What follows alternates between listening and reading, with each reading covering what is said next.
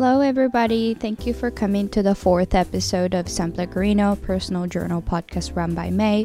This podcast is going to be about my self-reflection of things I did not have an output for, such as the late night thoughts I had in mind.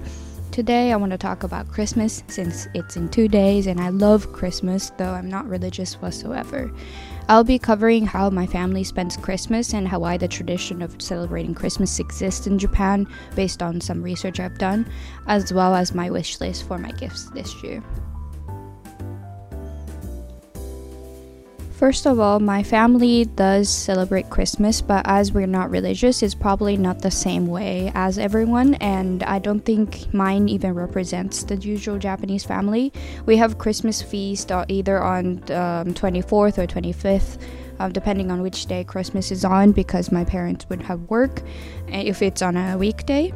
And since it's not a national holiday, we'd have to think about that. And for Christmas dinner, we have one whole roast chicken or turkey, if we could find one, with some quinoa salad on the side with cranberry. We also get chocolate-covered pretzels and Christmas cake. We also decorate our house as well during December. Then on 25th, we wake up finding our gifts by the Christmas tree from Santa and open them in the morning. I then usually spend more time with my friends on the 25th, and since I'm still treated like a kid in my family, my sister and I don't really gift my parents, but we just act like Santa gives us presents, and we write our wish list to put on the fridge around the beginning of December. Then Santa chooses 2 or 3 things off the list, and recently I don't write anything down that's big or expensive, but I'll be talking about that later. As I mentioned, Christmas cake, I think it's one of the Japanese Christmas customs. Since 1922, when the Fujiya cake confectionery advertised Christmas cake, it became the tradition to eat Christmas cake in Japan, and it was sort of the symbol of prosperity after World War II. For Christmas dinner, my family is with an actual whole chicken, since turkey is hard to come by in Japan, but so I heard a lot of people order those KFC Christmas party barrel to eat at the dinner. Back when KFC came to Japan, the CEO apparently made KFC for Christmas a thing back in 1974. Then that also apparently became a thing when the economy recovered post-war Japan time. In my opinion, a lot of people in Japan romanticizes Christmas in a way that you'd have to have a significant other to spend Christmas with. So on Christmas Eve, you'd have plans with your boyfriend or girlfriend to spend with, and not much emphasis on spending time with your family. Instead, in Japan, the New Year's is more like the Christmas in the Western culture, where you have time to spend with your family. And another custom that can be similar to others is receiving and sending Christmas cards. I'm not the best at writing cards, so I don't do it anymore, but I used to do that every Christmas back when I was in elementary school. The holiday first found its way to Japan when Christianity was introduced in 1549, but however in 1614 it was banned by the shogunate along with all other Christian traditions, and Christmas once again found its way into the culture in the 1870s as part of the religious freedom movement during the Meiji Restoration, but again faded out during World War II. After the war, Christmas was reintroduced, gaining widespread acceptance with the introduction of the Christmas cake and the KFC. So moving on to my wish list this year, I wrote a lot of skincare products this year, because especially the ones from Japan, because if I'll be moving back to London next year, I won't be able to get my hands on it. And this year, from wearing a mask every single day, my skin is breaking out every single day. So first off the list, I wrote this cleansing balm from Duo that's pretty expensive, about like 3,500 yen, which is about 30 American dollars or 25 pounds. And it's one of the best in the ranking in Japan, and some have affiliated links to this, which is like half the price, but I never bought it because it's just so expensive for me to buy a skincare product that's about like 30 pounds. And this year I wrote that as one of the things on the list. And I also have Dr. Jart Sika Pear Cream on the list. I had one of those Sika cream that was a ripoff from another brand, and it worked great on my skin, so I'm having it there. And I also put one of those acne patches, especially like the specifically Zero Spot Patch or AC Cleanup Spot Patch by Acropass, I believe. It's sort of a band-aid for pimples, basically, and yeah, that's it. Another thing I put up is a Starbucks gift card, which I doubt I'll get them because my parents don't like money as a gift. So then the next up is True Dimension Radiance Balm in Soft Glaze by the makeup brand Hints, which is said to be the dupe for Chanel Highlighting Balm. And another random thing I put in the list is a lipstick that's about 20 pounds, but from a drugstore called Uzu, so I just never bought it myself because it's just expensive. And I'm a bit overpriced, to be honest. But then, if it's a gift, then I'd take it.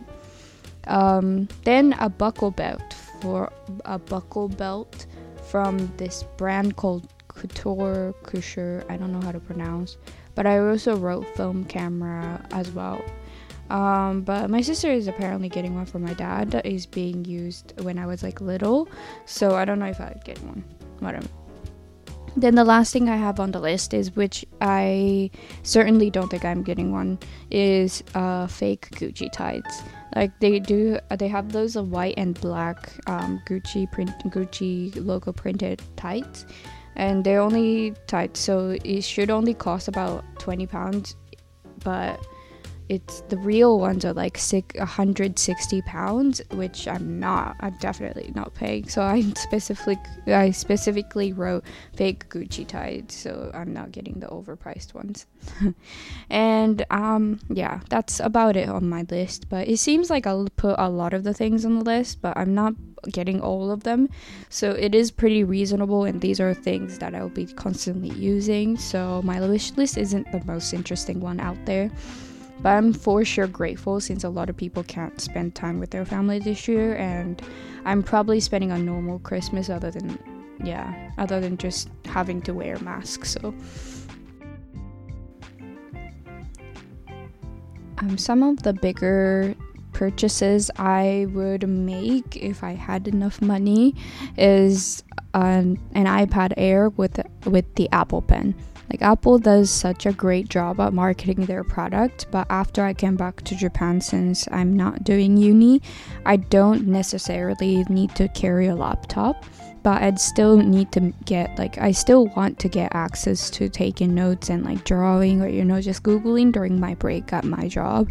So I wanted one last year during uni, since you could kind of focus more on the lectures while taking notes, but I never had the guts to buy one. So I want one next year if I get a little bit more money from my job. But yeah, some of the bigger purchases I'm thinking next year when I move back to London are a record player and a coffee machine. Spotify is good enough, but I thought having a set number of albums to play at home is nice when you have spent so much time at home. And for coffee machine, I just miss proper espresso. I spend so much time, like I spend too much money buying coffee outside, so it'll be worth it just brewing it yourself with a nice milk foamer and a coffee grinder.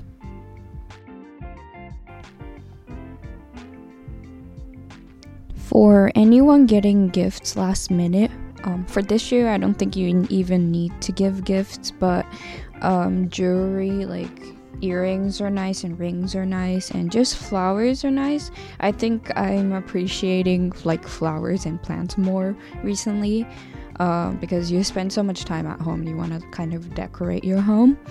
And I think books to recommend other people are nice, because I don't really choose my books unless I get like told which one is nice. And like, I love when the bookstore recommends itself, like which one is the bestseller and things like that, because I am not much of a reader, so it's nice to know what other people read. I also love getting scented things from other people, because those are some things you just don't get them yourself. I mean, I don't know, people do, but it depends on the person. So if you just recommend one to other people, it's probably nice to know which which scent is nice for other people. I don't know. And I'm into makeup, so anything related to makeup I love. But if that person is not into makeup, then getting something small from a sustainable brand seems like the safe option. Recently, I discovered so many brands that are ethical and cute. Both is based in London and Tokyo, but they were pretty expensive, so if I were gifted any of the things, I'd appreciate it. And obviously, the best thing is not to spend a lot of money on buying like materialistic things, so you don't really need to feel like you need to gift anything. But for those that put up pictures on the wall and like printed things and printed pictures and like artistic cards are cute too. So you don't really have to spend a lot of money on gifting other people. And it's easy to do last minute gifting in Japan because you can get very useful products from convenience store, which I've done before. I just got everything from a convenience store and wrapped them in a cute way. But then in London, my last minute gift was literally from Lidl, cheapest supermarket in London. I got them, I think, a nice like white wine and some chocolates with a gift card from Lidl, and I don't think it was that bad. Well, that's it for this episode. Thank you for listening if you have made it to this far. This Christmas is obviously different from other years, so hopefully you're safe. And I'll be talking about New Year's next time and do sort of a follow my day in a podcast from but it won't be like a YouTuber sort of a way. I don't have anything interesting in my life so far, so I'll be just talking about what I'm thinking throughout the day. Yeah, that sort of a thing. So yeah, bye. Oh, look at that car. It's not, this would be my car. Yeah.